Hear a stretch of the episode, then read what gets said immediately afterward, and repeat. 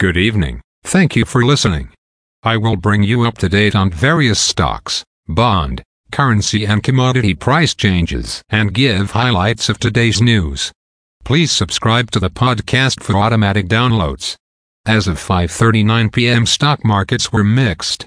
Standard & Poor's Toronto Stock Exchange Index was up 67.06 points to 19,654.47.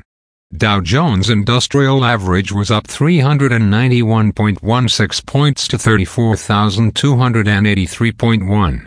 The Nasdaq was up 341.22 points to 15,529.12. Standard & Poor's 500 index was down 35.43 points to 4,415. 23. VIX futures are down 0.65 points to pound sign ref. Asia and Europe. The Nikkei 225 in Japan is down 51.46 points to 32,568.11. The China CSI I300 is down 26.34 points to 3,586.49. The DAX in Germany was down 118.15 points to 15,234.39. The CAC 40 in France was down 68.41 points to 7,045.25. The FTSE 100 in London was down 95.12 points to pound sign ref. Commodity markets. Gold is down $27.10 to $1,942.70.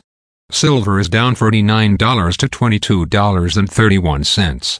Crude oil is up $1.61 to $77.35. Copper is down 4 cents to $3.59.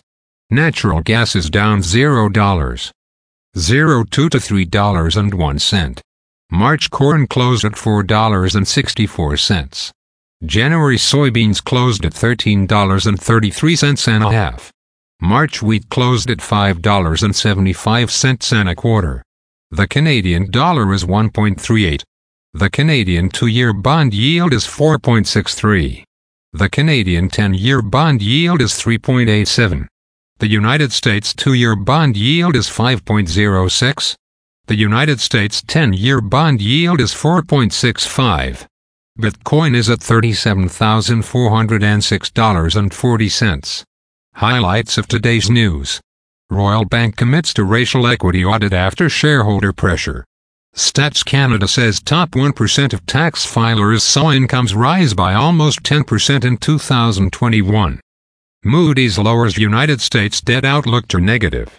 Microsoft stock reaches new all-time high of 367.37. Canadian mortgage regulator says mortgage renewal shock coming. Again, thanks for listening. For automatic downloads, please subscribe on a podcast app or platform. And please consider leaving a rating on the podcast app or platform. It helps grow the show. Thank you.